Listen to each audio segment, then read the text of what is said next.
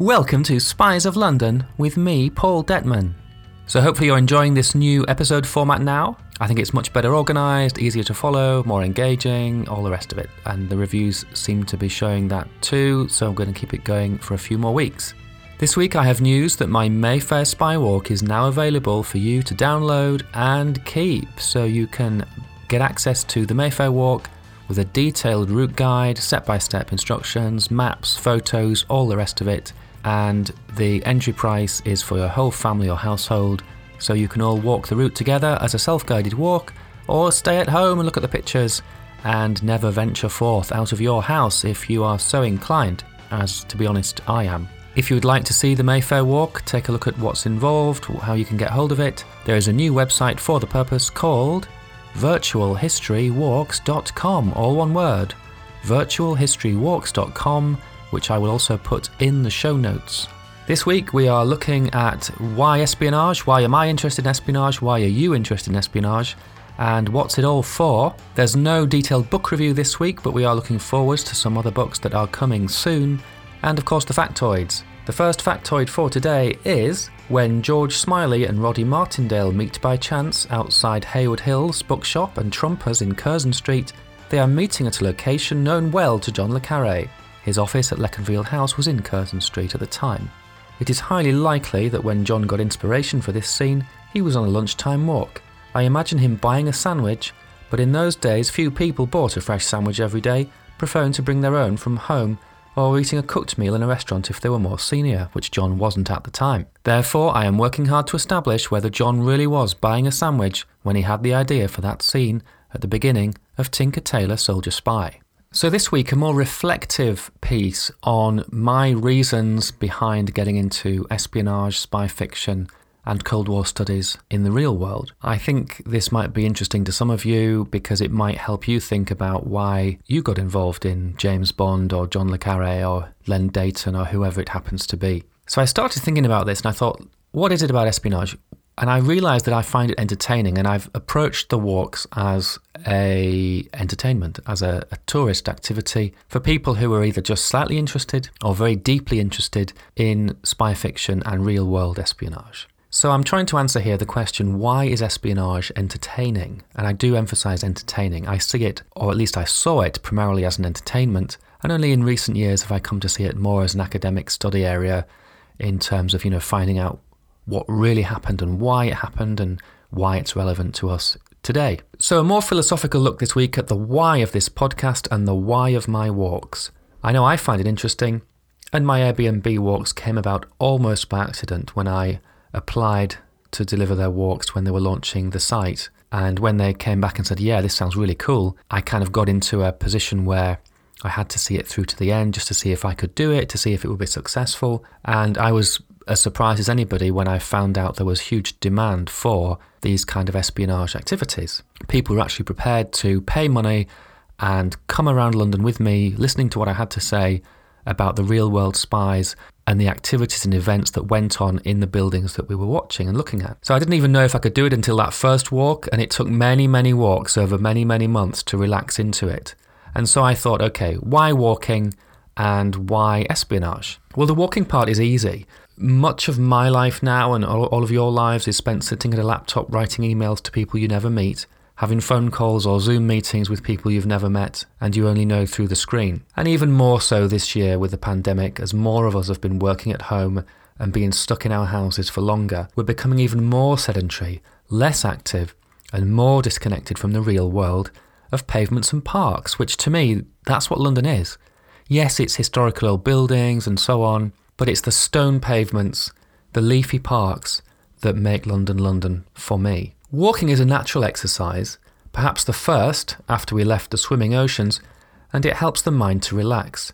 It's very good for you physically as well as mentally. And London, with its constant traffic problems, just like any other major international city, has been a walker's city since it was invented. So the walking is obvious. It's relaxing, it's good for you, it gives you the time to ponder what you are learning on the walk, and it allows you to ask questions directly to me, which I can answer directly to you. So that's why I like walking.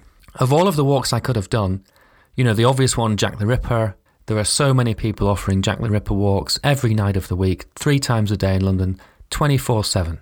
London and crime go together, but it's been done to death. And there are many, many people better and more knowledgeable than me about Jack the Ripper and all the other kind of weird crimes that happen over the last few centuries. But not that many spy walks. London walks do a couple. In fact, my first ever spy walk was a London walk. Um, they choose different locations to me and different stories, but they were quite inspiring to me. And I see them as the gold standard, of course. They are typically blue badge people.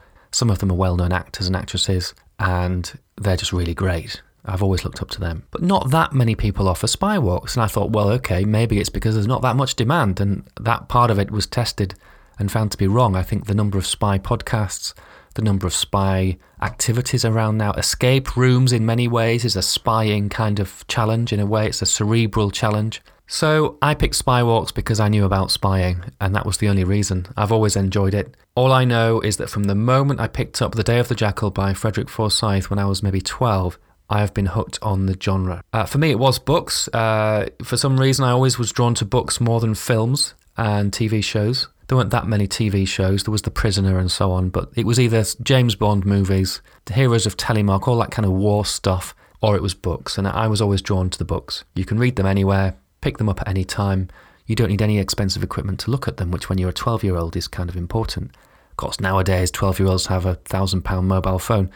That didn't exist back in the 70s and 80s, of course. So it was always books for me. Uh, it was Freddie, Freddie Forsyth.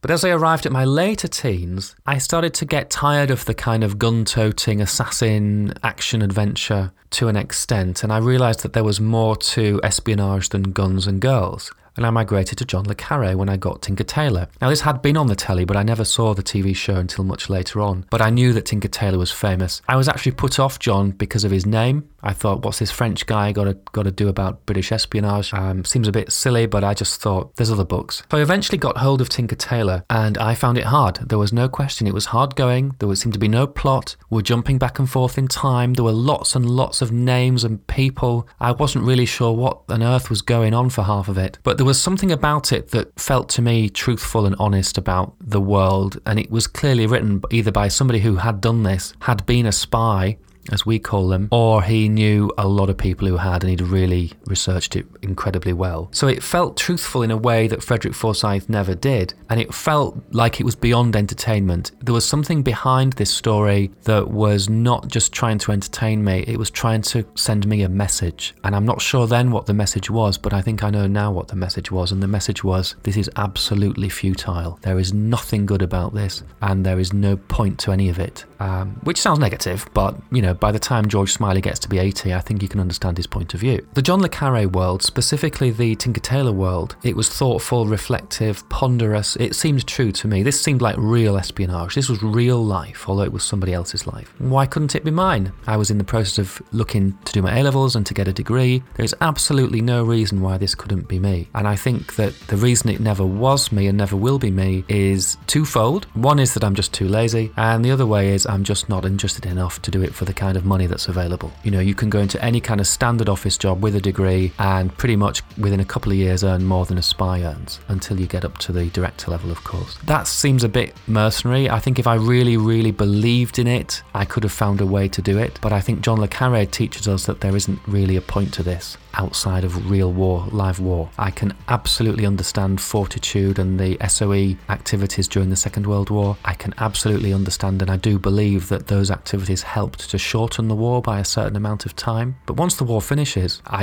I, I struggle to see the point of it all. And that for me is the message George Smiley gives us is why did so many people sacrifice so much for so little? So spying was never going to be my career, and I went into IT, got an office job, and, and did that very happily for many years. But why wasn't it something else? Why not true crime? Why not police procedurals? Why not murder mysteries? Well, there's never one reason, but I think that I find particularly true crime, but even crime fiction is just too graphic and is very formulaic as well. The woman dies, and it nearly always is a woman, even in the novels written by women. Then the police turn up. Then they find this kind of loner guy, the kind of Christopher Jefferies kind of guy who looks a bit kind of unusual, a bit eccentric. And then they either find out that he did it or they try and pin it on him anyway to, to get home early and have some fish and chips. And that's pretty much the story. If you look at Morse, you look at Midsomer Murders, you look at Agatha Christie, that's pretty much what happens every single week. But espionage is, is varied, much more varied than that. There are different types of spy story. It's primarily about trust.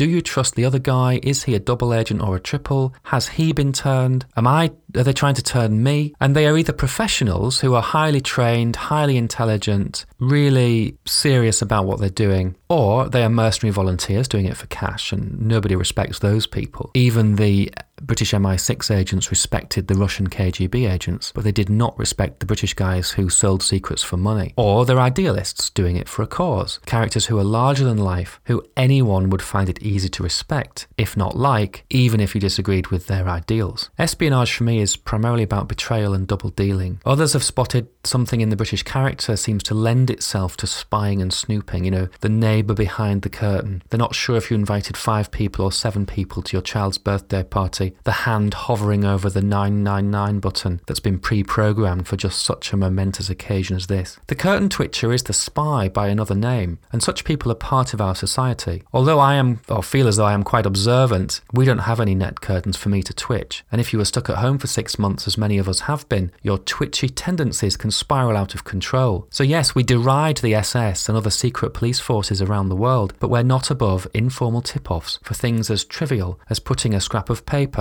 into the bin marked for glass recycling. So, the spy's a hero, or was to me and many others. They're the ones who shortened the war. But spying in its purest form is about gathering information, it's not about sabotage. Sometimes it's from people, other people, sometimes it's through machines and computers and network hacking. But the stories I enjoy most now are the World War II projects like Operation Fortitude, where fake news was planted in the minds of agents working for Germany to put them off the scent, save lives, and shorten the war. This is more of an active role, it's a sabotage role actually, and it's not pure spying. Pure spying becomes almost like an art form. Sabotage is impressive and it's important, but it's more active than pure spying or intelligence gathering. So when we get to the end of the Second World War, the reasons for spying become less easy to understand. What's the point when there's no war to shorten, when most of the knowledge being peddled can be picked up on the internet? When there appears no chance at all of mutual nuclear annihilation, what's the point now, today? And that's where I start to run out of answers. Why work for so little money in such dangerous parts of the world when there is no war? Why now? What is the attraction now? So any number of justifications can be found for continued surveillance into the present day. People like Edward Snowden decided it was totally wrong and had to be brought out into the open and talked about, and perhaps he was right even if his methods were self harming. Maybe that is the measure of his sacrifice. Maybe, like all the rest, he thought he would never be caught. The traitor always has his own truth, and the traitor, of course, is true to his own ideals, true to himself, and only a traitor in the eyes of others. Philby was no traitor once you understood his worldview. Russia, the side Philby chose, were our friends once. At the time, they were our friends. For a while. Perhaps they could be again 20 years from now, after a world without Putin. Unlikely,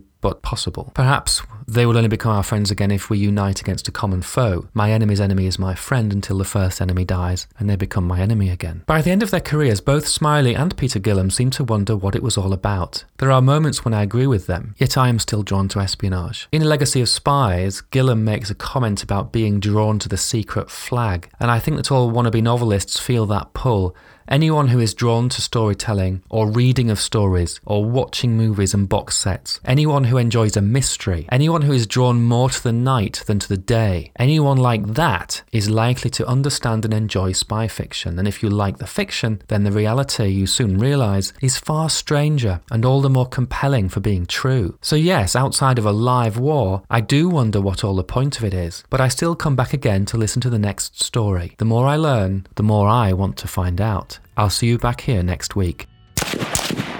Well, got a little bit intense there, didn't he? Thank you for that, Paul. We have factoid number two. The title Tinker Tailor came about because in real life, John Le Carre's father was a candlestick maker. No, that's not true. But he did steal a candlestick once possibly. No book for you this week, but we do have MI9 coming up. We have John Cairncross and lots of other great titles. There is a new Cairncross book coming out next year. We can't wait for that. We're going to read a different one and get you all the goss on the fifth of the Cambridge Spies, the one that nobody really seems to know anything about, but turns out he was one of the most important. If you just can't get enough of spying and walking, I have my new site, virtualhistorywalks.com. That is all one word, virtualhistorywalks.com, where you can get the Mayfair Walk immediately, and you can also register your interest for the Thames Walk, the MI5, MI6 Walk, and the World War II Baker Street Walk, which is all coming soon. And if you really want it, you can have a bundle with all of those in, including Zoom meetings with me and a full Cold War introduction, which looks back over the last hundred years at why we are where we are. So I hope you've enjoyed this episode. Please leave a review if you like. We do like the reviews, even the one star ones help us to be better people. And we'll see you next week. Thank you for listening to Spies of London.